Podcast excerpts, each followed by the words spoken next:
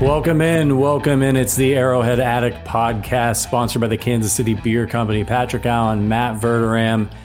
Verderame, it's a big week. It's Chiefs Raiders. It's Raider week, Monday night football for all the world to see after the Chiefs are coming off a big win. So that's some big news, and we've got some other big news for the uh, for the podcast later in the show. A very special interview. You want to fill them in on who it is, Verderame? It's Travis Kelce. We've been teasing it. We were going to interview him on Monday, and then it got moved to Wednesday. Uh, man, it's a busy schedule. It actually got moved to his birthday. So, uh, kind enough to take about 15, 20 minutes with us on his birthday. I got to talk to him. We talked all things Patrick Mahomes, the Chiefs offense. We talked about him and his brother, uh, what it would mean to be in the Hall of Fame. And I asked him point blank if he thinks he's the greatest tight end of all time. He had a really interesting answer. I also enjoyed asking him about an infamous penalty he took in 2016 against Jacksonville, where he threw his flag or he threw his towel as a flag at the official. Uh, and he had a chuckle at that and a pretty good answer. So uh, he was great. We are really uh, thankful that he he carved out the time to, to come on and speak with us. Uh, and, I, and, I, hope everybody enjoys the interview. Yeah, we're really excited. Um, from the podcast that brought you Brett Veach, Alex Smith, Clyde Edwards Helaire, we now uh, have a friend of the show, Chris Jones,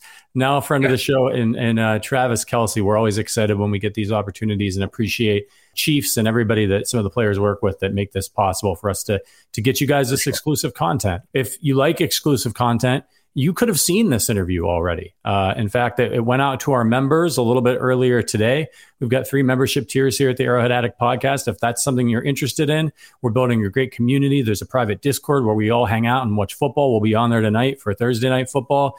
And you get uh, invitations to special events and things like this. You get exclusive content early before everybody else. It's pretty cool. So if you're interested in that, check out the link in the description or go to arrowheadaddict.com slash memberships. Consider becoming a member. There's three levels uh, so there's something for everybody. Um, all right, before we get into all this and the in the game against the Raiders, you had a report today, Verderame, that uh, Chiefs fans should be interested in. So why don't you fill us in on that? Yeah. Uh, speaking to a source today, my understanding is Trent McDuffie, who's eligible to come off of injured reserve for week six against the Bills. There's a decent chance that he's able to play against Buffalo. The Chiefs want to see him next week in practice uh, and see how that hamstring responds, make sure it's going uh, okay once he's out on the field. He's cutting and running in the practice setting. But my understanding is they're really happy with the way he's progressing. Uh, and there's a real chance that he does play against Buffalo in a couple hours after I reported that, Andy Reid had his press conference, and he talked about the fact that yes, um, essentially the report is is accurate. McDuffie uh, is coming along well and there's a shot that he's going to play against the Bills. So, yeah, I tried to reach out and do a little digging this week, knowing that he was going to be uh, available to come off the IR. And you never know with some of those things. Sometimes guys can play right away. Sometimes they, they sit on IR for a few extra weeks as they're kind of rehabbing and getting back. But it sounds as though McDuffie, you know, it's it's going to be it's going to be very plausible that he plays against Buffalo again. Want to see how the week goes, uh, but all signs uh, trending upward for McDuffie, who, who certainly should be back sooner rather than later, and potentially against Josh Allen and company. That's good news for a defense that's already playing well. Uh, and again, if you like exclusive content, Verderame here, he's he's got sources. He's plugged in. He talks to people uh, all around the NFL, but in the Chiefs as well. So you know, sometimes you might get information a little bit early on this podcast. Uh, as, as, as you saw, Verderame tweeted this out, and then later that uh, in the day, Andy Reid confirmed it. So another reason to to be involved with the Arrowhead Addict podcast and what we're doing here. Um, speaking of what we're doing here, uh, what we'll be doing hopefully on Monday night in our victory party is drinking some Kansas City beer. Our sponsors at KC Beer Co. on Twitter. KC Beer Co., largest independent brewery in Kansas City. They are focused on German styles, and it's Oktoberfest this weekend in Kansas City. The Chiefs don't play till Monday night, so make sure you head out to Oktoberfest and visit our friends at the Kansas City Beer Company. Try their stuff; it's fantastic. Their Dunkel's really great. I got to have their Fest beer when I went out there for the Chiefs Bills playoff game last year, and I got to meet uh, Steve, one of the owners of the company, and um, I'm Katie Camlin, our good friend uh, who does marketing over there for them. I was drinking those fest beers. Like me and Sterling were going all in on the fest beer. We loved it, and that's what you wear. I got this uh, this hoodie right here, which is pretty rad. So you can get some KC beer gear as well. We appreciate their support so much. You'll be seeing their ads on the on the website this year and all that. So give them a shout out on Twitter at KC Beer Co. Let them know you heard about their product on our podcast and dare to beer different. All right. So here's the the schedule. We're going to preview Chiefs Raiders. Then we're going to play the interview with Travis Kelce. So stick around for that. You don't want to go anywhere. And then we'll give you our final score predictions and we'll finish things up with some listener reviews. This is a podcast after a while. After all, give us a five star review on Apple. Okay. So Chiefs, Raiders, Verderame, I the, the line on this one is Chiefs minus seven. Um, which is not the biggest line of the of the week in the NFL, but it's a big one. And the over under is 51. Uh, as as our third co-host the lovely Maisie comes into frame, Verderame's daughter, if you're not watching on YouTube.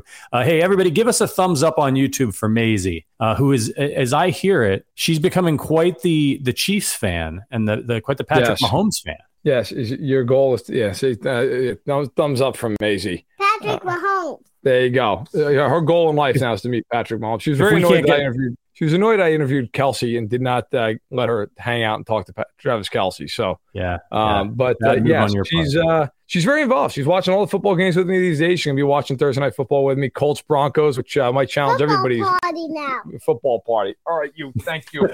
um, all righty. So it she's uh she's all in. She's uh, she's she's become uh, quite a big football fan. Uh, but yeah, I think it's going to be I think it's going to be a very interesting game. Look, I was actually surprised, frankly, the line's not higher. I thought the line might be something like eight, eight and a half. It's seven, seven and a half, depending where you look. Yeah. Um, I think I think it's going to be a really look. I think it should go over the total, and I think the Chiefs. Listen, if you look at Mahomes' career, and I have a feature coming out on this tomorrow actually on fansided.com, Mahomes has just destroyed the Raiders in his career. So if that holds true to form, the Chiefs should be in pretty good shape. Yeah, it's an interesting game. I think the Chiefs should be big favorites. I mean, this is a team in the Raiders that's coming in. It, it, they're one and three.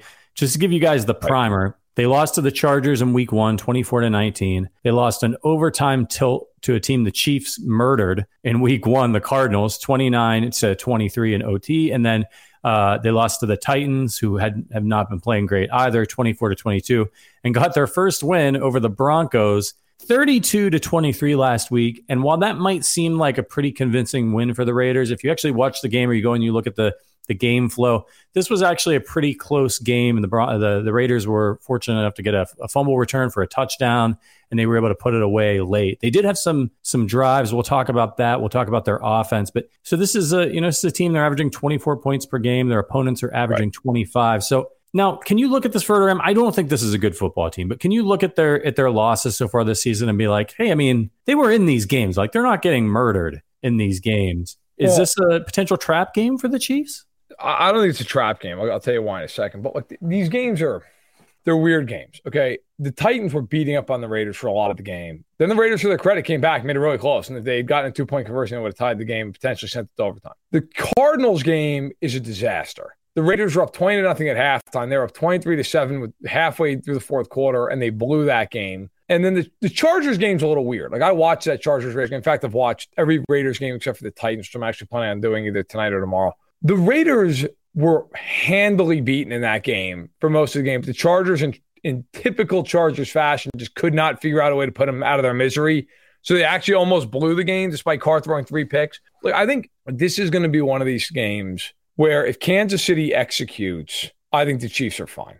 Like I, I just I don't see a path defensively for the Raiders if the Chiefs execute where they hold the Chiefs under 30 some odd points. The the path becomes if the Chiefs turn the ball over, they take penalties, they play like they did against Indianapolis. Now the Raiders are better than Indianapolis, don't get me wrong.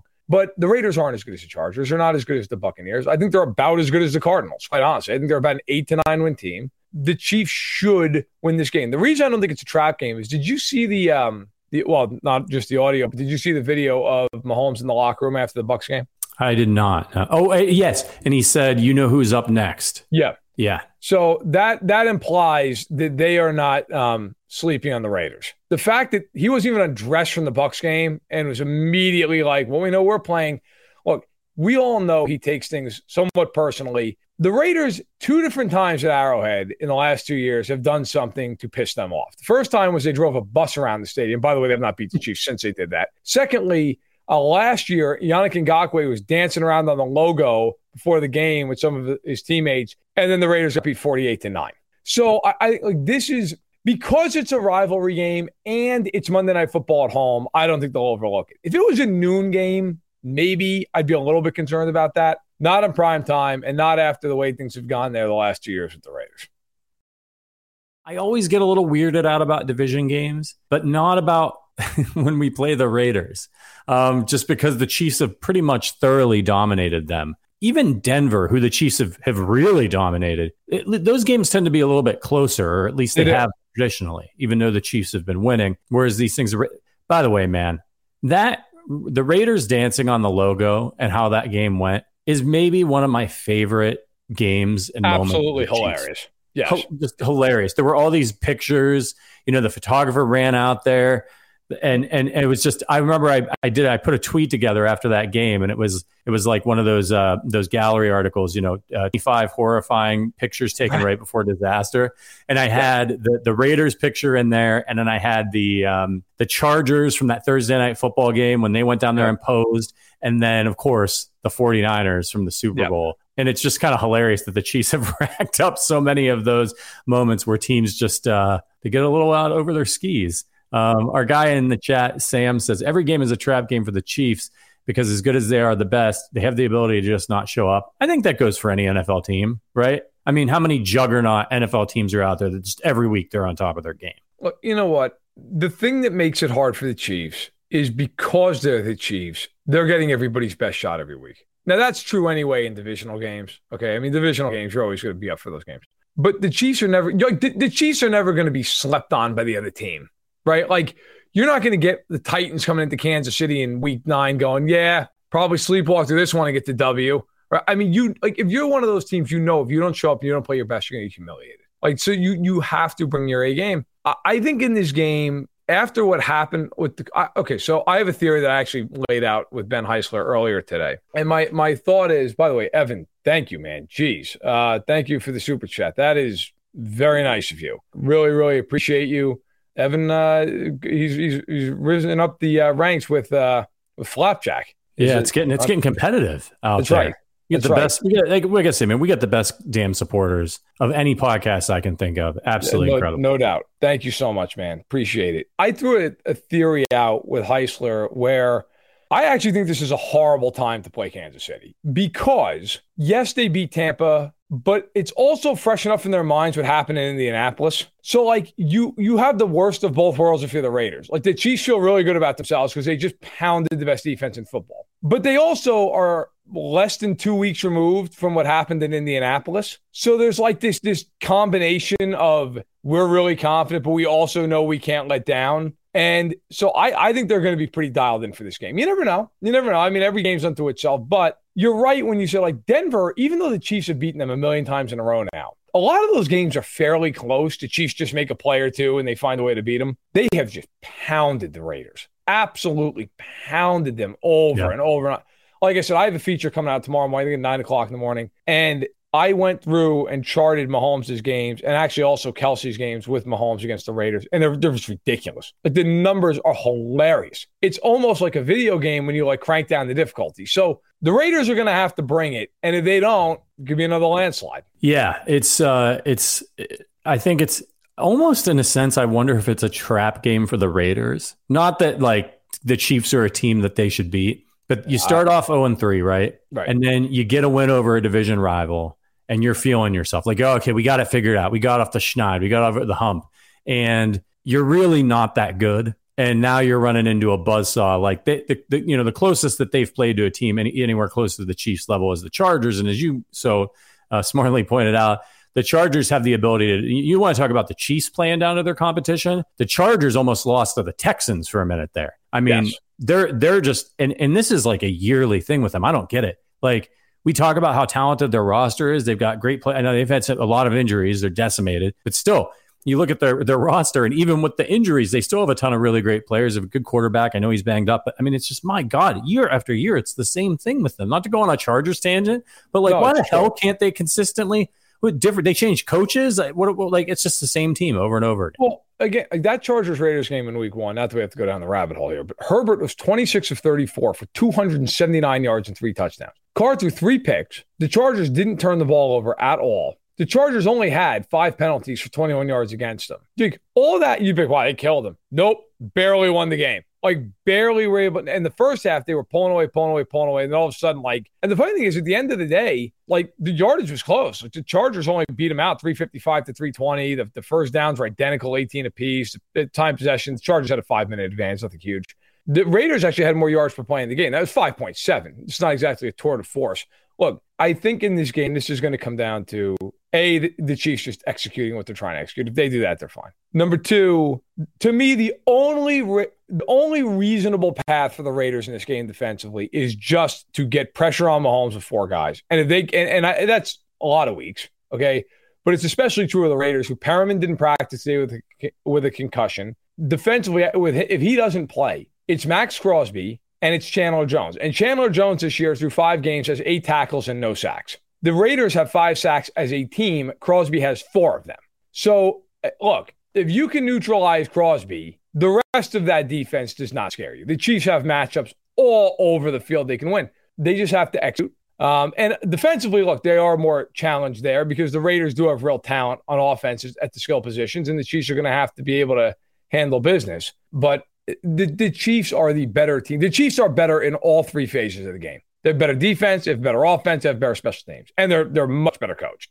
So the Chiefs have, and they're at home. I mean, the Chiefs have every advantage you could possibly want to have. If you're just joining us, we are previewing the Chiefs Raiders Monday Night Football game. We see we have Travis Kelce coming up, recorded interview from earlier. Um, so you don't want to miss that. Make sure you stick around. Travis Kelce interview still to come. But let's talk about these uh, these bums, the Las Vegas Raiders, for a little bit longer. So this is a team Verderame that you know, as I mentioned, averaging 24 points per game. Not terrible, uh, not great, not terrible. They're middle of the pack in most offensive on uh, offensive metrics. Interestingly enough, the Chiefs are giving up 24 points per game, and the Raiders giving up 25. Interesting note here: the takeaways: Chiefs four, Raiders three. Giveaways: Chiefs four, Raiders five. They've been turning the ball over a lot. Carr has got an interception. Uh, he's got four, so he's basically averaging one pick a game. Right. I think that's definitely been hurting the Raiders. Is this another game where the Chiefs turn over the Raiders? They've also, I, by the way, I don't remember the exact number when I was doing prep for the podcast. They've fumbled a crap ton of times. I think they've only, I think they've fumbled six times and only lost one. So they're not, uh, they don't seem like they're ready for the season. Do you think the Chiefs caused some turnovers in this game? They could. The Chiefs are somewhat due because defensively they haven't caused a ton. Now they did cause one on special teams last week, of course course. And then they did the Sneed strip fumble, and they had one against Indy, one against the Chargers. So they've had one in each of the last three games on on defense. But you know what? That one stat about, and I've seen this all of it. Oh, the Chiefs defense isn't good. They're averaging giving up 24 points a game. So I went through and I stripped out garbage time, which I defined as when the Chiefs were in the fourth quarter and leading by multiple scores or double digits, excuse me. And I had a little Twitter thread. I'll just read it verbatim. Everybody's talking about the Chiefs offense right now, but a quick mini thread in the defense currently, and this was two days ago, currently the Chiefs defense ranks top six in sacks, pressures, pressure rate, quarterback knockdown rate, hurry rate, average depth of target, which they're first in, and yards allowed. They're eighth in yards per play against. But here's what's wild. If, if you strip out, that's by the way, that includes everything, those numbers. That includes garbage time. But here's what's wild strip out garbage time, and these are the numbers and where they'd rank. Yards per play, they'd rank fifth at 4.7 against. Points allowed per game, they'd only be giving up 17 points per game, fifth in the league. Yards per drive, 27.2, that'd be seventh in the league. Points per drive, 1.84, that'd be 14th. So, yes, the Chiefs have had uh, 24 points against and all that stuff. But if you actually look at when these games have been remotely in doubt, the Chiefs defense has been excellent. Yeah, that's and and that's that, that's box score warriors who haven't watched the game, right? They don't know what what the game flow was. That the Chiefs, blew, you know, blew out the Cardinals, had a big lead. Now, look, can they give up some points? Yeah, like the, the Chiefs play. If you haven't figured this out in this Steve Spagnuolo era, they play a bit of a bend but don't break defense, right? They're trying to avoid giving up the big play. They know and I think part of that's Spagnuolo knows what he's got on the offensive side of the football. He knows he has Patrick Mahomes. He knows he has Andy Reid and Travis Kelce. He knows that team's going to be able to score points. You know, if he can hold teams to field goals, get a couple stops, there's a pretty damn good chance that the Chiefs are going to win the football game. This is a game when it comes to the big play. I think that's the biggest worry for the Chiefs on defense, right? The Raiders have Davante Adams. Derek Carr likes to take the deep shot. The Raiders traditionally love to take those deep shots, always have. Uh, so the Chiefs they've got to make sure that Adams doesn't burn them. Do you think this this young secondary up to the challenge of keeping Davante Adams in check a little bit. Yeah, I do because they look. I think Derek Carr is actually a good player. I really do. I think he's. I think he's underrated. Um, I think he's better than people realize. I also think that Derek Carr is the third or fourth best player, or for third or fourth best quarterback they face this year. Herbert and Brady are both better than him, and I, I'd say Murray. I mean, it's a different style, right? Obviously, Murray's much more of a scrambler, and he can elude you, and he's got a bigger arm, but he's also a little bit more erratic than Carr. Obviously, Carr's better than Matt Ryan. Look, so I will give it to you right out of the, the feature that I'm I'm posting tomorrow. The Chiefs are seven and one with Mahomes against the Raiders. The only game that the Chiefs lost, they allowed 40 points. It was the only game they lost that mattered at all to them in 2020.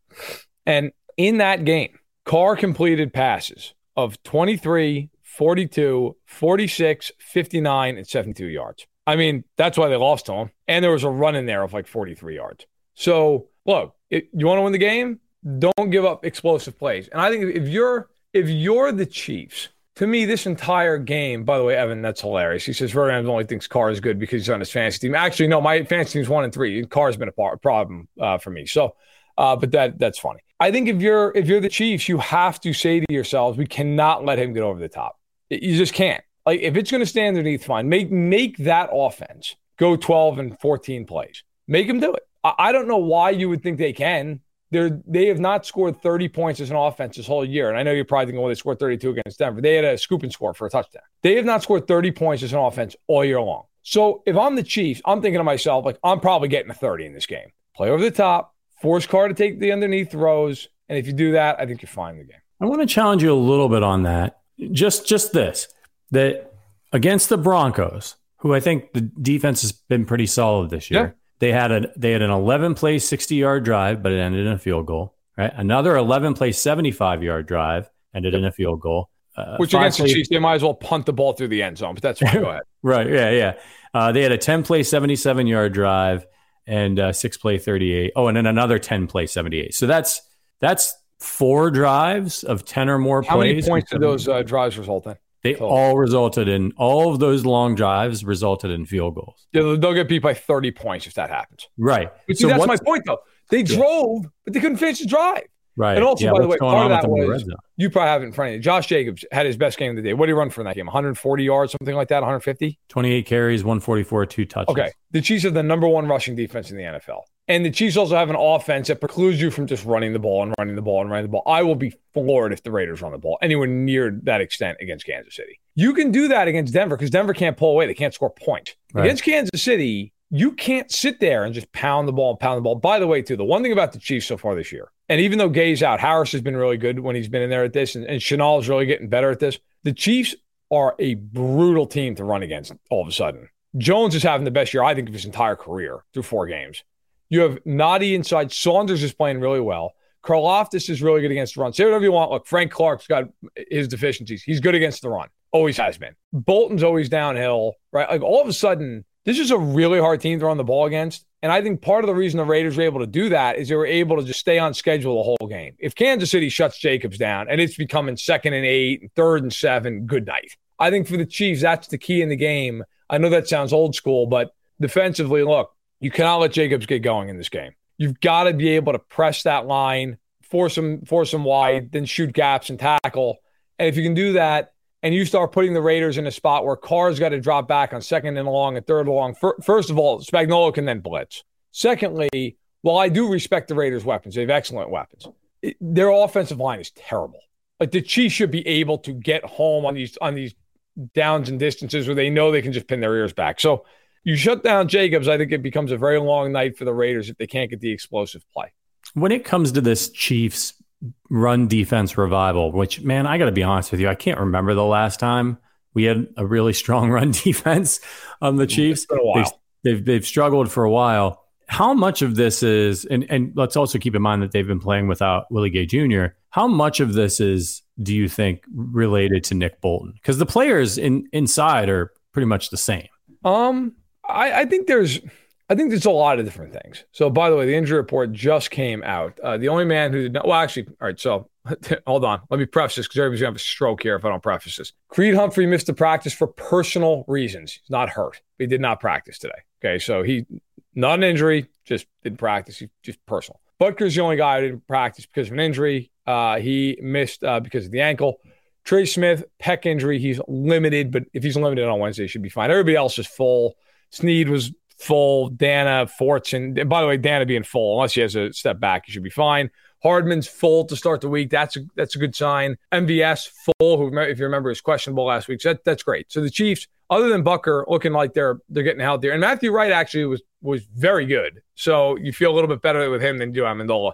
As far as the question, Patrick, look, I think I think it's a few things. I think one of it, one of the things is new D line coach and Joe Cullen. Uh, I think I like the way they they are a, at least to the eye. Now maybe they would say that this is not true, but to the eye, it seems like they're more of an aggressive downhill attacking defense. And and and part of that is the linebackers, like it is Bolton. But part of that is I really think like you've seen Saunders blossom this year. He's played really well, like really well. Um, I think Karlaftis being there against the run, he's played very well against the run. Mike Danna, before he got hurt, was playing really well. Mike Danna had 10 pressures in two games.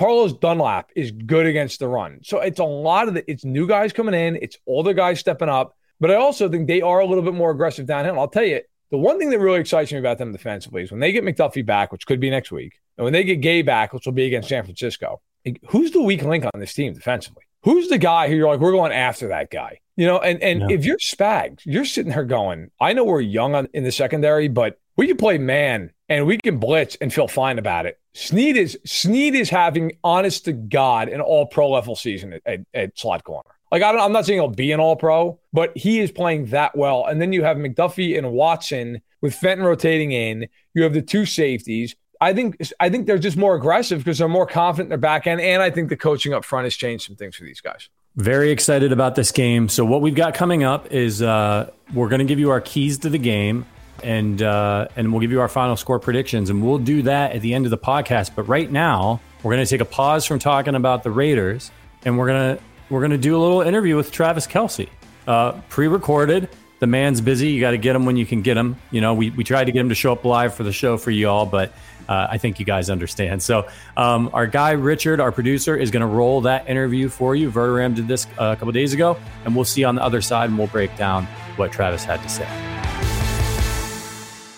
Welcome into the Arrowhead Addict podcast. I'm Matt Verderame. We're joined by a very special guest, a guest who's actually celebrating his birthday today, uh, the tight end of the Kansas City Chiefs, Travis Kelce. Travis, how are you? Matt, how's it going, man? 33 hasn't felt any better. I'll tell you what, it's my first day being 33, and it's a great day because we uh, we got a win on Sunday, man. Yeah, you know, what are you uh, doing for your birthday? You got anything special cooked up? Uh no, I'm not. I'm not a big uh, birthday celebrator. I um I always feel like it's just the most awkward day in the world for me because everyone's reaching out, um, and I'm always focused on uh, football in October. So just trying to get back to everybody that's uh, that's reaching out and telling me happy birthday. That's all I got planned on my agenda. Gotcha. Well, you mentioned the game on Sunday, 41 31. You guys go into Tampa Bay and get the win. And for you, uh, you became uh, a top five all time leader in, in, receiving yards for a tight end. You moved past Rob Gronkowski to get in the fifth. You're closing it on, on Shannon Sharpe, who's fourth, just over 10,000.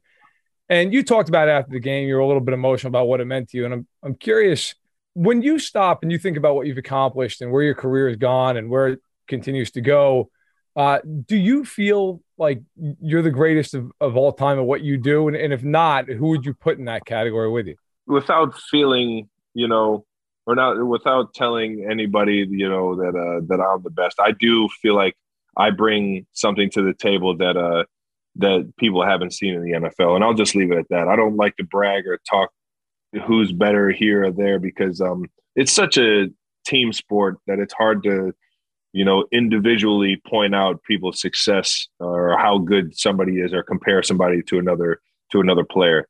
I just go out there and I have fun, man. I have a blast playing for the guys uh, in that building for the for the community that is Kansas City. Um, it is such an honor to be on that list. It was an honor when I was in sixth place behind Gronk. Uh, it's it's and it's just uh, it's so cool to be on that list with uh, with the greatest that have ever played this game, man. And uh, I'm just very fortunate that I've been in the situation that I have been in Kansas City to uh, to be able to have the success statistically and uh, in the win loss column. What's the part of your game that you're most proud of? Um, I, I put a lot of pride in getting open no matter what, uh, no matter what the coverage is, no matter what the uh, how many people they're doubling me or whether they're doubling me, whether it's man coverage, whether it's zone coverage. You know, I I, I feel like I, I can always run my route to get open for the quarterback uh, and to get open to make the big play. And um, the big time moments are, are what I uh, I think I, I, find pride in the most. And uh, that's why when you saw me tweet out uh, after the Colts game on how I need to be more accountable, because I know there was a time in that game that I had a drop that I could have catapulted our team into into winning that game. And um, you know, that's where I put the most of my pride is uh, in, in those big time moments, uh, making those big time plays for us. You know, you mentioned the, the quarterback play you've had in Kansas City, obviously starting with Alex Smith, but now with Patrick Mahomes over the last handful of years. And you guys have such a great relationship on the field. But really, what fascinates me is you guys have such a great relationship away from it as well. With you guys playing golf, you're the Stanley Cup final, you're at the Final Four, whatever the case may be. And I'm, I'm just curious how has that relationship gone from, hey, Patrick's coming into the building in 2017 to now you guys seemingly being so close? And what is that relationship like for you away from the football field? Um, to be honest, it was uh, it was very genuine, and it, and it's been it's been an absolute blast to get to know Pat and his family and all of his friends uh, since he's been in the league.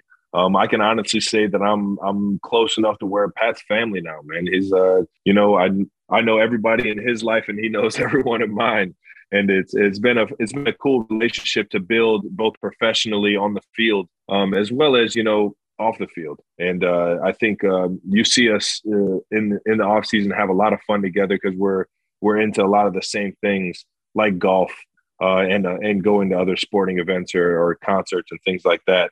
And it's uh, I think relationships uh, go hand in hand. Good relationships off the field uh, go hand in hand for your relationship on the field, man. And when you know a guy uh, personally, um, the more I've gotten to know Juju, the more I've gotten to know Marquez and uh, and Skylar, or even uh, um, uh, Mecole Hardman uh, over the past three four years. Um, the more I get to know those guys, uh, the better we play, and uh, the more I want to I want to fight for that guy next to me. Um, and this you can say the same about uh, a guy like Clyde Edwards-Helaire, um, my brother, and uh, and and even the the the guy, the the, the rookie in his in his running back room, and uh, Isaiah Pacheco. Um, the more we get to know each other, uh, the more you want to play for the guy next to you because you just appreciate who they are as people. And um, and sure enough, the Chiefs have been able to bring in a lot of great great character guys uh, over the past years. You mentioned all those different guys, all those new faces, MVS, Juju, Pacheco, Skyy Moore, the list goes on and on. You guys really, for the most part, in the Mahomes era, if you want to call it that, since 2018, you, it's been you, it's been Patrick, it's been Tyreek Hill, at least to the outside world, and Sammy Watkins having a big part in that, and of course, Coach Reid. But so many new faces this year, and you guys come out in Week One and you score 44 points, and it seems so easy against Arizona. And the next two weeks, even though you beat the Chargers, the offense kind of goes and stops and starts. The Colts game was a real frustrating game, I'm sure, for you guys. And then you come out against the number one defense in football, a defense that had, that had only allowed 27 points uh, total the first three weeks, and you guys had 28 by halftime. Do you feel that it's starting to fall into place with all those new faces? Not only just you know understanding each other on the field, but as you mentioned, kind of away from it. Do you feel like that game kind of symbolized uh, maybe a little bit of a turning point now that you're starting to get to know each other a bit more? One hundred percent, man, and uh, everybody felt it after that game. That was one of the funnest games that I've ever played in because of how much success we had across the board. You know, we were running the ball unbelievable. We were Pat was making crazy plays left and right. Everybody felt like they had a piece of the pie in terms of touching the ball and making a play. Three tight ends scored. You know, it's, it was just, it was all around, especially on the offensive side of the ball. It felt like we were clicking. You know, the offensive line played their tail off um, was out there just moving, controlling the line of scrimmage.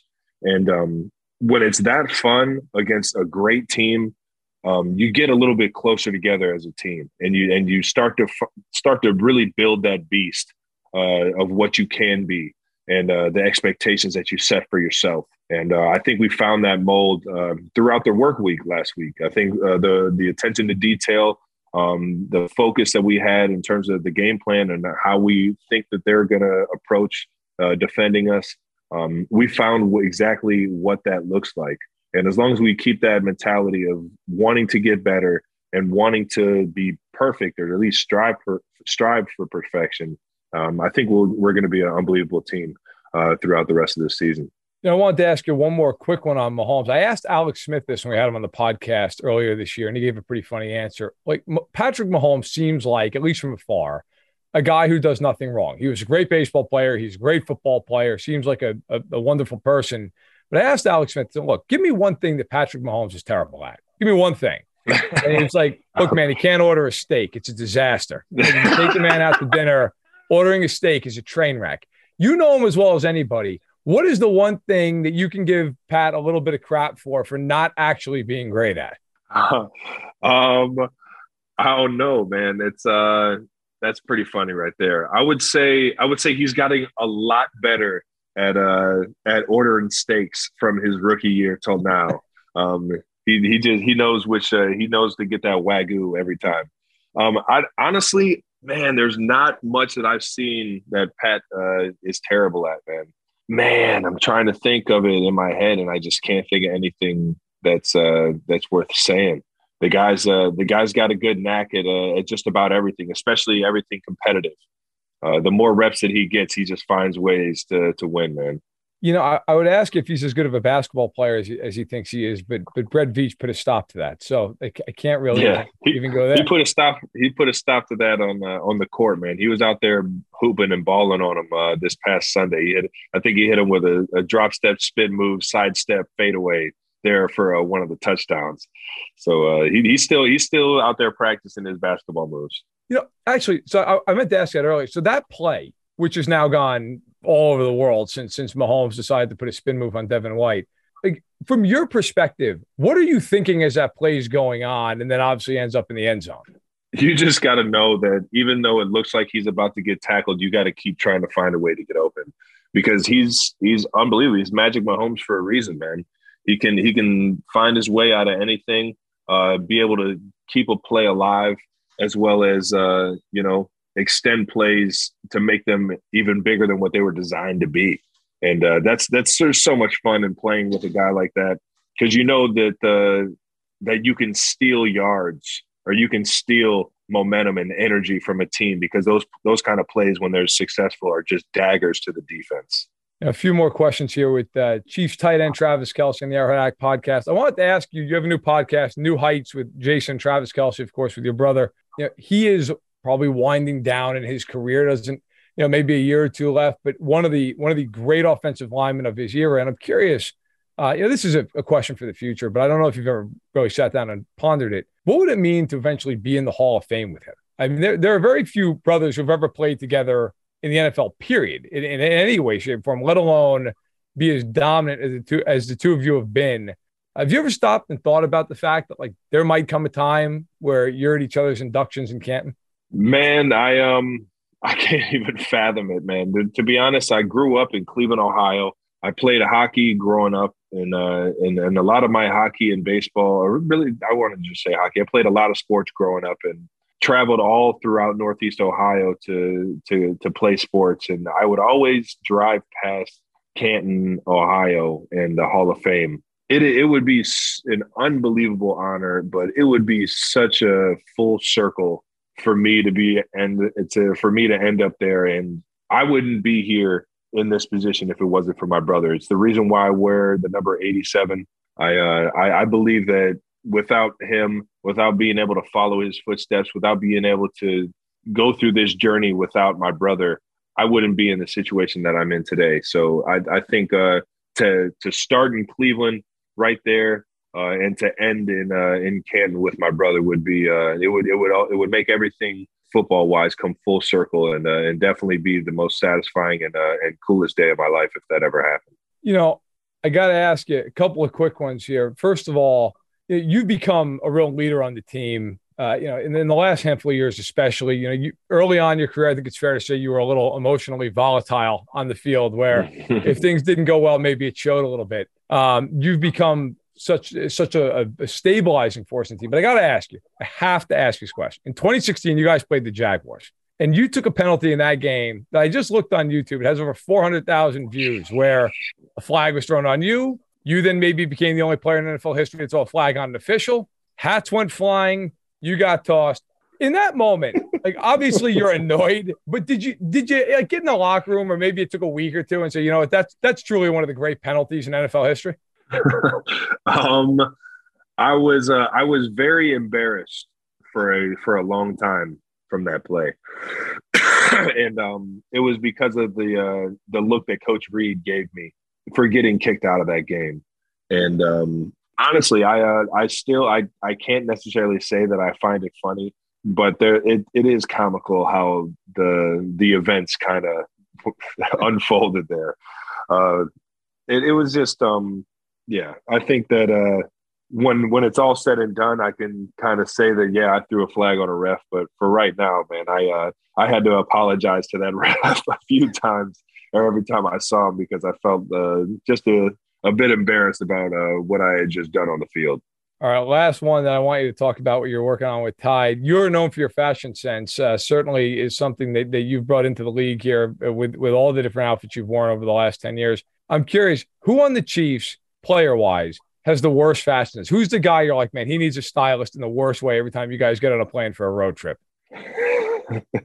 um, I would say the guys that just uh, that show up to the to the facility and ask the uh, the equipment guys for a Chiefs uh, golf shirt. You know what I mean? The guys that are just wearing the generic uh, Chiefs travel gear stuff so that they don't get yelled at for wearing something too uh, non business like one of them being, uh, man, I don't want to throw him under the bus right now, man. Listen, well, let's get into what you're doing here, Travis, with Tide. You know, I, I talked to Clay Matthews last week. I know he's working on this initiative with you as well, along with Chase Claypool, some other guys around the league, uh, trying to get people to maybe leave some of their superstitions behind, you know, and, and get some fresher laundry. So, can you talk about what you're doing with Tide uh, and and what people should be looking for? You know it, man. I'm tack. I'm I'm teaming up with Tide in the NFL to tackle superstition, like you just said. Um, I think that uh, everybody has that one item of clothing, whether it's a jersey, a sock, or an undershirt that uh, they just don't want to wash because they don't want to wash the lucky off of it.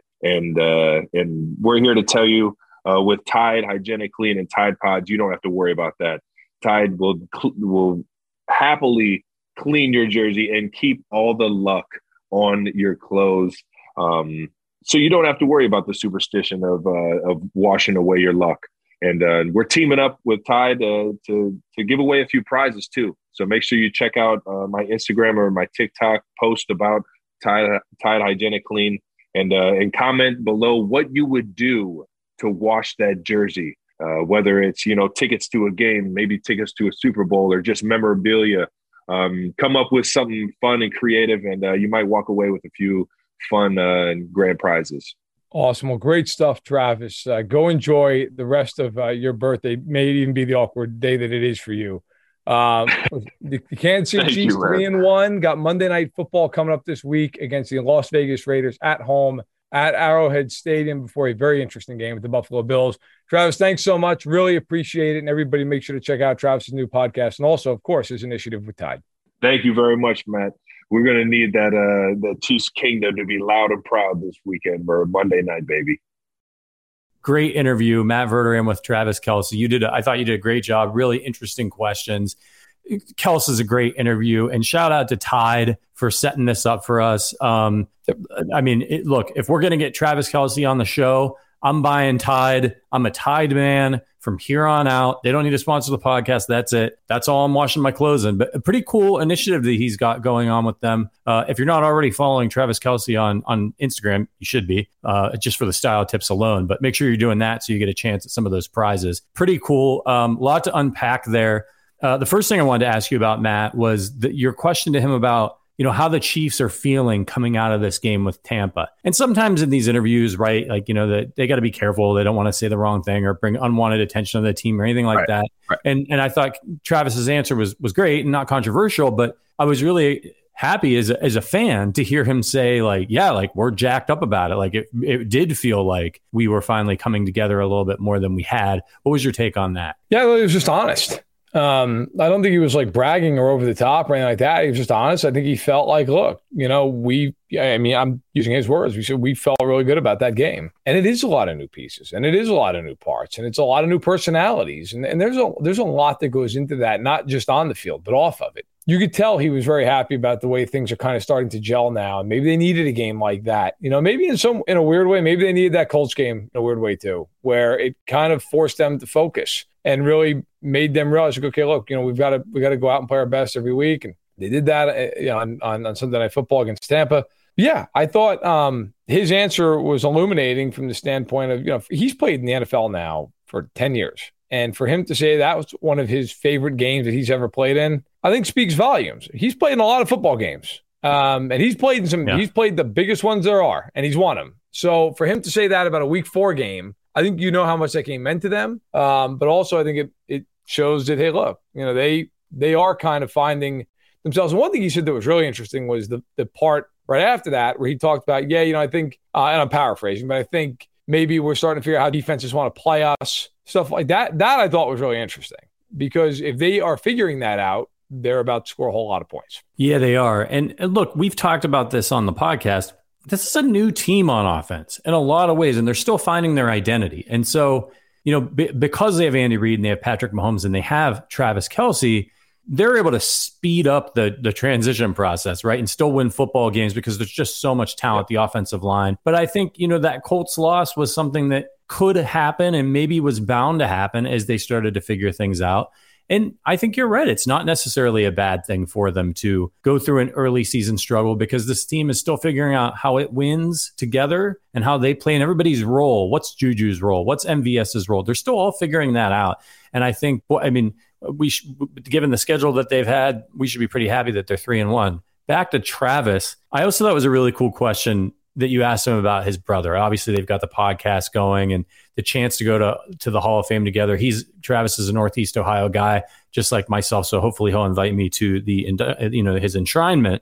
What what was your opinion on on that bit? I thought it was. I know how important uh, his brother's been in, in, his career. Well, I you know look, he's I've watched interviews where he's talked to him before, and or talked about him before in interviews. NFL Films, I think it was, did an interview with the two of them maybe three four years ago, and he got emotional on it. He's a pretty emotional guy. If you've ever seen the America's Game uh, documentary, he's one of the three people they speak to. Uh, he, along with Tyrann Mathieu and, and Mahomes, he gets emotional on that. He is very close to his brother. I thought it was pretty cool. I never knew. Uh, maybe it was out there, but I never knew that the reason he wears 87 is for his brother. This year he was born. So that's pretty neat. By the way, their podcast is hilarious. I don't know if anyone's heard it yet. New Heights with, yeah. with Jason Travis Kelce, obviously based on the idea he was raised in Cleveland Heights. I think they're both Hall of Fame. Oh, Travis Kelce could retire tonight and he'd be in the Hall of Fame. I think Jason Kelce, he's yeah. probably borderline, but I think he should be in the Hall of Fame. I really do. I mean, he's he's one of the true top tier offensive linemen of the last, I don't know what, 15 years, 20 years. I mean, if you look at him, I think he's probably like I'm, i just pulled up his number. He's a four-time first team All Pro. He's a five-time Pro Bowler. By the way, he was a first team All Pro last year, and he was a Pro Bowler. It's not bad considering he's 34 years old. Like he's, he's a, a champ. champ. Yeah, I, he he probably like he belongs in the Hall of Fame. I think that's that's a pretty damn good uh, batch of credentials. So, so I think I think all told, yeah. uh, the Kelce brothers have done just fine for themselves. And look, how crazy would it be if they saw each other in the Super Bowl? Yeah, I mean, that would that be, would be something. You'd have, you'd have um, that storyline. If those two teams got together in the Super Bowl, you'd have the Kelce brothers and you'd have Andy Reid against the Eagles. So there'd be no shortage yeah. of a talking points uh, for those two weeks. Yeah, I really like Jason Kelce's game. For for a while there, when the Chiefs were looking for help, I was actually hoping he would come to Kansas City. Yeah. Thought it would be fun for those guys to be on the same team. He's so athletic. You know, if you've ever watched him, he'll be down 30 yards down the field throwing blocks in some situations. I mean, he hustles like he's he's a great, great player. Um, I got to ask about the question about him throwing the flag on the ref. I thought it was a really a super mature answer from Travis. And and look, like he's he's doing the right thing. He's got to be a leader. It's important, right? He he doesn't want to let his teammates down. I was really struck that about what he said about the look that Andy Reid gave him when he walked off the field. And when I listened to the interview earlier, which you also could have heard earlier if you were an Arrowhead Addict member, just consider it. I went and I watched that play again for a laugh. And I also wanted to see if they showed Andy Reid. And it's one of the things I love about Andy. He wasn't shouting, he wasn't throwing his clipboard, he wasn't going crazy he just was looking at Travis. And I saw what Travis was, what he meant. You know, like there was like a look of disappointment. He was kind of staring him down. And when Travis came over, he put his hand on his chest. He said a few words to him. And whatever he said, I think made an impact on Travis, as he mentioned, What was your thought about that interaction? And, and by the way, I still think it's hilarious. I know he can't say it, but uh, as a fan, hilarious. The fact that he laughed at the question, I, I think he kind of knows it's hilarious. I asked him that because I thought, first of all, I mean, that penalty is, uh, if you asked me to name one penalty in, in, the Chiefs' history, that would be the one. Like, as far as just ridiculous, like, comedic fodder, that would be it. Yeah. Travis has been known to do some things that have gotten attention, whether it's that or there was a certain hand gesture on Sunday Night Football against Denver years ago. He's not been afraid to express himself over the years, but what struck me and has struck me about him for a long time is early on in his career, as great as he was, he was so volatile that he would take penalties in dumb spots. I remember in the in the Pittsburgh game years ago in the playoffs, he took a personal foul in that game. You know, just shoved the guy over. And like that was stuff that, you know, there was even it might even have been after that game. I think it was after that game where he kind of questioned Andy Reid to the media about like the play calling and different like he early in his career, as great as he was, he said some stuff that and did some stuff that you like, Travis, man, why? Like what that has completely stopped the last five years.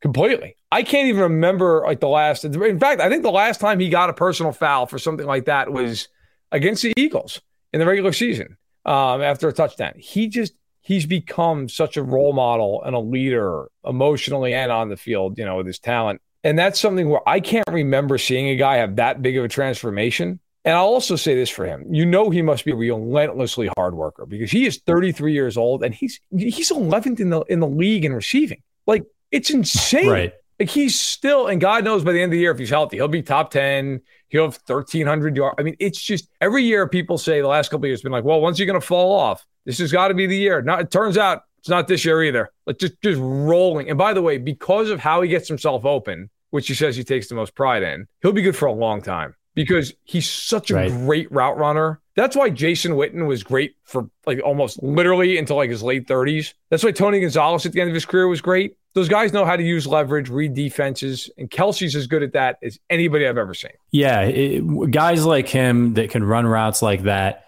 If he wants to play for a long time, he could have three, four years at the end of his career where he turns in you know, 700 yard receiving seasons and, and, and he is as a threat in the red zone. And he can really put a cherry on top of his Hall of Fame career. But let's not talk about that right now because he's still performing at the highest level of any tight end in the NFL. Fantastic interview. Again, if you're interested in content like this, getting early access, being a part of our Arrowhead Addict community and Discord, check out the link in the description about becoming a member of this podcast. Shout out to all of our members already who make things like this possible by supporting our show. All right, let's get back to the Raiders. All right, man. Oh, but wait, wait. Before we get back to the Raiders, there's a huge piece of Chiefs news that I totally forgot to mention at the top of the show. Way bigger than this Kelce interview, way bigger than Monday Night Football. Chris Conley. Man is back. He's back. on the practice squad. so so he returns along with Marcus Kemp you know, the, the Chiefs have to have somebody on the practice squad. These are these guys are as good as any, right? Kemp's a good special teams player. Conley knows the system a little bit. Um, were you surprised to see that name come walking back through the door? He's still only 29. Obviously, hasn't. Hmm, I don't know. Uh, do, do you think he's lived up to his third round draft stock in his career? I mean, probably not. But like, he also hasn't been a bad. Like, if you're a third round receiver and you've played the league now for like eight years, I mean, there's worse things in the world right? I mean, if you've been in the league for eight years, yeah. you're at least yeah. decent. He had 775 sure. yards in 2019 with Jacksonville, which I tweeted out earlier. Like that equates yeah. to like 5,000 yards with Mahomes in one year. So yeah. I'll tell you one thing I like about it, and I have no idea. Look, maybe Chris Conley's here for five days and they, they cut him. Chris Conley is one of the smartest guys I can ever remember being on the Chiefs. And if there's one thing about Mahomes, if he trusts you, he'll throw the ball to you. Chris Conley always had good hands. He was always smart. Wasn't always the best separator, but he was a big bodied guy who, by the way, the first like great Mahomes throw that people think of, at least that I think of, is that throw against the Niners in the regular season, right? We like he scrambles and loops back around, then throws the ball. It feels like hundred miles an hour, and Chris Conley caught That's it right. back of the end zone. So look, do I do I think all of a sudden Chris Conley is going to come in here and have like 500 yards? No, I, I don't. But he's a familiar face. He's somebody Mahomes knows. They were on the same team together for two years. And I I think if you're the Chiefs, why not? Right? I mean, he and, and Andy knows him. Andy Andy was the one who drafted him. So yeah, I think it's a cool story. And if and if he ever gets back out there and he and he has a couple of receptions and all that, hey, great, that's awesome. But yeah, I, I think you know, it's, it's, there's no downside to it. Yeah, as far as emergency options go, Yeah. and that's exactly what Conley is at this point, right? They they they moved on from Corey Coleman, not a fit for whatever reason. You bring a, guy like Conley back, he knows the system. It's midseason. You hope probably you don't have to ever put him on the roster and get him out on the field with all the guys you got there now. But things happen as we see. So it's not uh it's never a bad idea to have an old friend that somebody that your quarterback has chemistry with on the roster. So back to Chiefs Raiders. Let's get to our keys to the game. Verderame, what is your key to the game for the Chiefs in this one? I, I guess I was going to just say literally just execute what you want to do and they'll win. But I, I guess I, I would say to not give up explosive plays on defense. To me, that's just that's the way the Raiders win this game.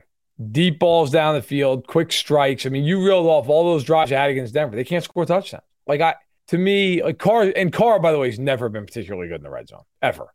So if I'm the Chiefs, I'm not letting them get over the top. I'm playing a lot of two deep looks. I'm not letting Adams beat me. And if they're going to throw a bunch of balls to Renfrow underneath, let them.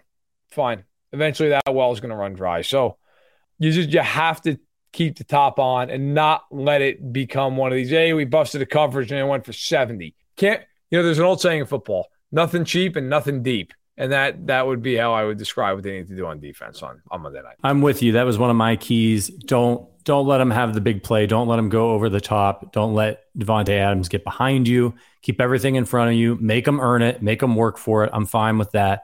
Uh, and then of course, just don't turn the ball over. I mean, that's an easy key to any game. But this is a game where that that's how I think the Chiefs would lose this game. I, I, I don't see a situation where the Raiders just come out and whip their butts. So don't make it easy on an inferior team. Come out, take care of your business, execute. Don't give up the big plays, and they should be fine. You know, this is a Monday night football game. There's going to be a lot of energy.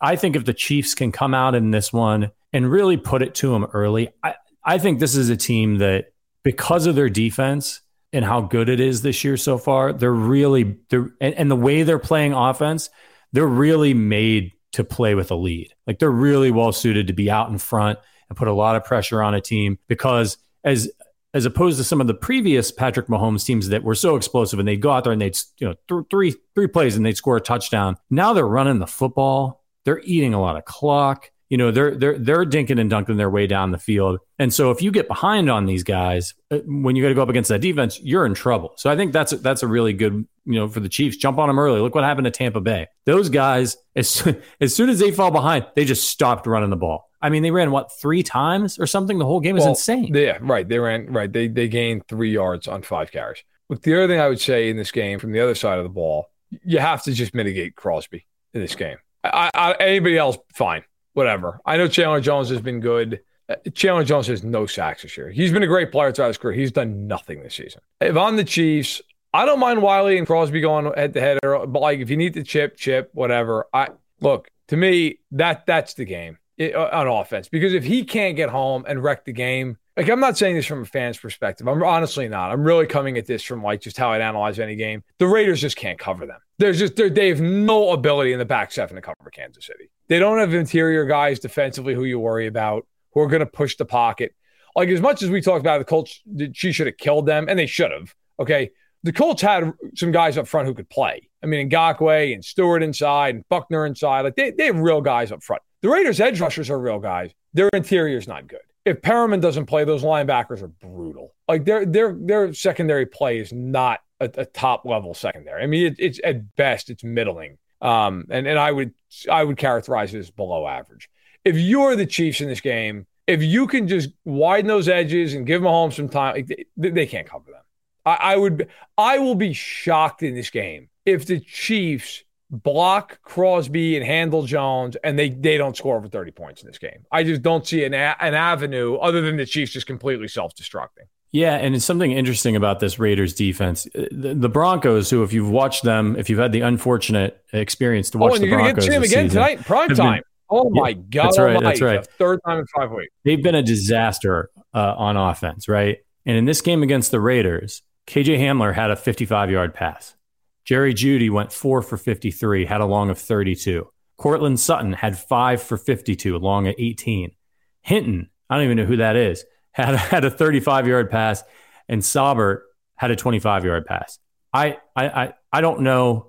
I don't know who those guys are. Those last Did couple. you uh, did you watch the game? I did not. No. I'm I'm sad to say. And I will tell you, especially in the first half, when Russell Wilson was either 11 of 12 or 12 of 13, they're wide open.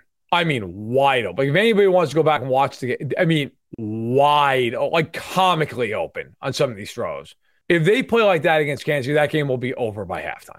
They, will not hang around. Look, the only reason, quite honestly, Denver didn't ball them out early was Denver had a few drives that got short circuited by field goals, and then they they fumbled and it got ran back for a touchdown. If they play like that against Kansas City, it'll it'll be a bloodletting. I mean, they they just couldn't do anything. And then Yeah. what happened really? Crosby had two sacks in the game. I thought it was indicative of the way that the second half went. They're both in the second half. The first one, Crosby ran a stunt. He looped inside. The Broncos just completely neglected to, to account for the fact that he looped inside. Like nobody even touched him. He sacks Wilson. Then he comes clean off the edge, and the Broncos slid their protection, and nobody blocked him. Like literally, nobody even like accounted for the fact that he might rush on the play. Just bang, slams into the ground, two sacks. I don't worry as much about that against Kansas City because one thing with the Chiefs, like good luck stunting inside against them. Have fun. Uh, the Chargers had Right. a little success with that early in the game, and then the Chiefs adjusted, and that was the end of that. So I think if you're the Raiders, look, you're going to have to rush off the edges. I got to be fair. Wylie actually played well against Crosby last year. So we'll see how things go. But to me, that's the game. Like Crosby and Jones have to force a fumble. They got to tip a ball up in the air, get it picked. Like it's not going to be enough if they walk out of there and like, yeah, we sacked them once for a four yard loss. That's not, you- you're not winning the game if, if that, if that happens. You're going to need, you're going to need to do more than that to win this game. And Carlos, I appreciate you joining us as a, as a Raiders fan in the chat. Carlos, you're one and three. My God, it settled down. Uh, I, I mean, you, you blew a twenty nothing a lead to a to a team that is actively uh, sabotaging itself. The Raiders are going to have to play their best game, and the Chiefs are going to have to play a suboptimal game for the for the Chiefs to lose. All right, let's get to our final score predictions. Let us know in the chat what your final score prediction is for this one. I'll kick us Go off this time, Verderame. Uh, listen, last week I made a big mistake and I picked against Patrick Mahomes. I said You I wanted the Chiefs to show me something. Yeah, I wanted them to show me something, and boy, did they. Uh, and if there's one thing I love being uh, more than being wrong when I pick against the Chiefs, it's being right when I pick them to win. So the Raiders have some juice on offense, but I think the Chiefs are far and away the better team in this one. As long as they avoid any meltdowns like the ones against the against the Colts, KC should roll. I got it Chiefs 30, Raiders 21. So they cover. Is there any honest argument that the Chiefs aren't better than them in every phase of the game? No. By the way, including coaching, No, where they're- Josh they're McDaniels is six and twenty in his last twenty six games. Yeah. Yeah. I have it thirty four to twenty three, and I wouldn't be surprised if the Raiders like if there's like a garbage touchdown in there. I, I look, I respect the fact the Raiders have real weapons. I do think if Carr gets time, he's dangerous. I th- I don't know that he's going to get time in this game. The Chiefs have gotten a lot of pressure, and Spagnuolo has shown a proclivity. He doesn't kill blitz. Um, and he's blitz Carr in the it's worked. There's a path for the Raiders to win. It's big plays. It's getting off the edge. It's doing all that kind of stuff. It's the Chiefs beating themselves on a few snaps. I just think if the Chiefs play well in this game, and I think, and, look, I, I tweeted this out. The Chiefs in their last 17 primetime games with Mahomes as the quarterback, because I think there was one with Matt Moore in there. They're 15 and 2 in those games. In those 17 games, Mahomes has thrown for exactly 4,800 yards, 38 touchdowns, and nine picks. Good luck. So Yeah. I think, and, and, they've only lost one of those games at home. It was the Bills game last year when they were a wreck defensively. Um, I think the Raiders, I think it's they'll hang in there early, and then I just think it becomes one of these things where it's like the Chiefs get a stop, they score a touchdown, then like maybe they get a turnover, they score again. All of a sudden, it's just like it's it's thirty to fourteen or something. You're like, all right, game's over. Um, I think the Chiefs will win this game. We'll go to the chat. Uh, Carlos, our resident Raiders fan, says we're going to establish the run and let Adams, Waller, and Renfrow bring it home. That's I think that would be the it. ideal I mean, situation. I'll, I'll say this, Carlos. I agree with Yeah, you. that's the Like way that, that's the that's the path, right? It's it's it's getting Jacobs going, Yeah. getting short down and distances, play action, all that stuff. They, if they cannot get Jacobs going, they're in for a long day. Um, they have to do that. To to this Yeah. point, nobody's run the ball against Kansas City. Maybe the Raiders can be the first. We'll see. Yeah, um, and I just have to shout out our guy, angry drunken German, who said we have, we have vis- we have visitors today, in, in reference to our, our resident Raiders fan. Just cracked me up. I don't know why it was so funny. Uh, Edifying says 38-17 Chiefs. Hazel says 34-13 Chiefs. John F says is Renfrow playing? I think he's Uh, questionable. John. today with, Uh, uh, Renfrow's with a a good regular player. jersey on, so it looks like he's trending that way, but uh, he's got to clear a protocol completely. Carlos says uh, 27-24 Raiders. Jacob two t- TDs. Benjamin says uh, it won't be a trap game as long as they don't play down to their level. Can't play like they did against the Colts. Amen to that. Um, all right, let's get quickly before we get out of here to our listener reviews. As you know, this is not just a YouTube show. If if you are watching on YouTube, hit that thumbs up button for us and make sure you smash the subscribe button. That's what the kids say. Just hammer it. And don't hit it so many times that you accidentally un- unsubscribed up. This is uh, actually a podcast as well, so you can get it on Apple Podcasts or wherever you get your podcasts. And what really helps us find new listeners to keep the show going is uh, when you guys leave us a five star review over at Apple Podcasts. And if you leave us a written review and you ask us a question, we'll answer it on the show. So we got two reviews today. The first one comes from uh, Money Doing It. Um, great pod, great Chiefs pod. I enjoy all the personalities at AA. Appreciate you. Uh, and then, of course, our PR manager, Clint McKenzie. Birthday, by the way, Clint. shares a birthday. Yeah, happy birthday, Clint. Shares a birthday with Travis Kelce. Appreciate you, buddy. One of our earliest uh, listeners. He says, if you want a sanitized, boring Chiefs facts, if you want sanitized, boring Chiefs facts, stop reading right now and move on. This isn't the feed for you. Sure, you'll get as much more essential, Chiefs info here as you will anywhere else. However, you will also enjoy yourself whilst listening. Look at Clint busting out He's the he's whilst. the Renaissance man, Clint. Yeah, right. Uh, these hosts are among the smartest, funniest, and most personable people on the planet. Once you've listened for a while, you'll consider them friends just as I do. Don't be a schmuck. Just listen. You'll be glad you did. Appreciate you, Clint. And I think that, you know, I want to echo Clint's sentiment. We really do feel like, you know, we're just here. We're Chiefs fans. Yeah, we work at the media, but like this podcast is about is about us being Chiefs fans and and, and hanging out with all of you. So I, it feels like you're you guys are our I friends as the well. all the time. I have to go to the Super Bowl, the Senior Bowl, the Combine, the draft. And believe me, I, I, I'd rather hang out with fans. I would- you know why? Because fans love the game. That's why. Um, and and that's why I get into this, and I, I love doing it. Look, I I really hope everybody's enjoying the podcast, enjoying the extra content we're putting forth. This year, we've put way more content than we've ever done before. We have shows pretty much every day of the week. Um, you know, on Monday night, we're going to have a, a pregame show, a halftime show, a postgame show. And I really, you know, I hope people are enjoying. You know, we have Travis Kelce on here, we have Brett Veach on, we, we've had Chris Jones just impromptu. Just stopped by after a game. as He was recovering from COVID. Uh, you mentioned Clyde Edwards-Helaire, you know, Byron Pringle last year. Um, you know, we've brought on a lot of people. Hopefully, one day we'll get Patrick Mahomes on. We will work on it. So um, I, I hope that that kind of content is something that that really, you know, not only our personalities, but the ability to see these people that's not on every show that's not on every podcast uh, we work hard to do that and i, I hope that it uh, i hope that it really makes it a rewarding experience for all of you Yeah, amen to that. Um, hey, by the way, Verderame, I was uh, I had a doctor's appointment, so I was uptown and I I stopped by the Dairy Queen. Have you have you tried some of these seasonable blizzards they got? I had a Snickers brownie blizzard. Absolutely i have mind. not I, I went to target last night i had to just pick up a few i, I hate target with a passion but i had to pick up a few things um, it was open late so i'm like "All right, i'll swing by and and i was out of count chocula and I, so i went in and i went to this like they have this um I know what you call it, like a like a step in the middle of an aisle, basically. And they have like blueberry and Yeah. all this. And I was like, no, I don't want, I want a blueberry. I want Count Chocula. And I'm looking, and they they were out of it. And so I went up to like three different stock people. I'm like, listen, I know it's back there. I've worked at stores like this. I worked at stores like this in college, high school, out of college. Like, Yeah. don't tell me that there's no more in the back because there's always more in the back. Yeah. Like, and like two of the people were like, oh, I don't know, I don't know. And then one kid was like, all right, I'll go back and look, and came out with a box of Count Chocula. I'm like, all right. Yeah, I'm like, all Kid right, gets it. I don't have any cash on. If I did, I'd tip you. Uh, well, yeah. This is a seasonal Yeah, thing here. so You know, we can't time. mess around. Right, right. Um, beautiful, beautiful. So I, hilarious. am all set. I'm Yeah. gonna. Yeah, I didn't crack it open last night because I got a home so damn late. But I'll have a box, uh, or a box of a bolt, and maybe a box. But it, yeah, it, you know, it is seasonal. We seriously though, my God, we really have to get some kind of a sponsorship here with one of these cereal things. I mean. We've got to be. really I do. can't even get a damn box down at Target without without basically just accosting three employees trying to trying to you know get one. So Yeah. at some point here, we've got to look. We're driving sales. I've had people. I've had people Right. mail me Count Chocula, which is is a beautiful thing. Right. Shout out Chris Albright, who has literally Yeah. mailed me cereal before just to say thanks for the pod. Yeah, We got. I mean, there's got to be something out there. If they want me to sit here and eat a bowl of cereal on the pod, I'll I'll do that all day long. Just just just give us some damn money, and uh, you know I'm I'm ready to party. you already did that. You lost a I'll bet and you had to eat a bowl of, They Count sponsor. Chocula. Yeah, yeah. Yeah, right. Yeah, J- Jeremy, our guy Jeremy knows. He says General Mills, right. Dairy Queen, and Reese's. Yeah, those those three should be lined up Yeah. with KC Bier When I- trying to. when I go to the Senior. Bowl this year, uh, that is sponsored by Reese's every year. My, by the way, look, the Senior Bowl they do a great job with that. But my God, the best part of that, other than of course like the actual job of, of covering the game and stuff, it is you get all the free Reese's you want. Oh, it's unbelievable. I'm in I'm in a coma by like day Oh, three, oh. but I will have to find some Reese's executives down there and just be like, look, man, or you know, or, or, or woman or whatever. Like, look, Reese's executive, you're going to sponsor this, okay?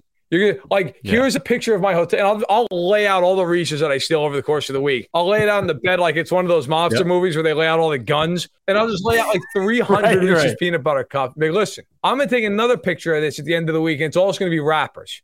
If I do that, yeah. And I and I basically put myself in a diabetic shock here over the course of the next 72 hours. Will you sponsor the pod? And if they're willing to step up, I'm willing to go to the hospital. So let's make it happen. Yeah. Let's make it happen indeed. I hope y'all are, are enjoying the spooky season. Um, yeah, John, KC Bier is only sold in uh, in in Kansas and parts of Missouri. So, um, but ho- hopefully they'll be able to expand their distribution soon. Um, you got to get out to KC. You got to catch the Chiefs game. You got to go down to the beer hall. Say hi to Steve for us. Yeah, yeah, we're going out. We'll figure it out. Um, all right, everybody, we got to get out of here. We're, we're well past the hour mark. You guys have been friggin' awesome. Um, again, if you want to hang out with us uh, be part of our Chiefs community that we're building here at the Arrowhead Addict podcast. Check out the membership link. We're going to be watching Thursday night football, maybe with our eyes taped shut. Uh, but we'll be hanging out in the Discord. By the way, people are doing they're doing deep fakes in the Discord. Have you seen yeah, this program? Somebody yes. made you our guy Flapjack made you Scarface. I've been I've been worse things. Funniest thing I've ever seen. Yeah, yeah. Um, so it's a it's a lot of fun. There's a lot of fun happening in the Discord, and it's not just Chiefs football; it's movies and all that stuff. So, um, thank you to all of our members. Thank you to all of you whether this is the first time you're watching or the 10th time. And we will be back. Geez, we're, we're Verderame will be back tomorrow. Um, we'll do a little film already. Friday. Early film Friday action. It's, it's already already. Film That's Friday right. on Thursday. Film Thursday apparently. It's up there, and then we'll be back. I'll be back Sunday on Stacking the Box uh, for the pregame show from 11 yep. to noon Central, and then we are going to have enough coverage on Monday to choke a horse. So uh, we're good, we're good to go. Yeah, yeah. We'll see you on Monday night, but make sure you follow Stacking the Box, Verderame's national NFL podcast. All right, for Matt Verderame, for our producer Richard, my name is Patrick Allen. We will see you guys on Monday before the game for the pregame show. But until then, have a good rest of your Red Friday and go Chiefs.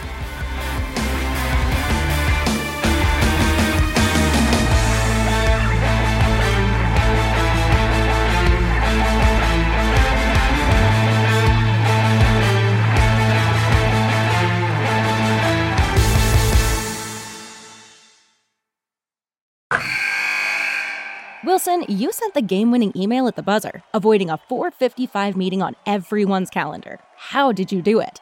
I got a huge assist from Grammarly, an AI writing partner that helped me make my point. And it works everywhere I write. Summarizing a doc only took one click. When everyone uses Grammarly, everything just makes sense. Go to grammarly.com slash podcast to download it for free. That's grammarly.com slash podcast.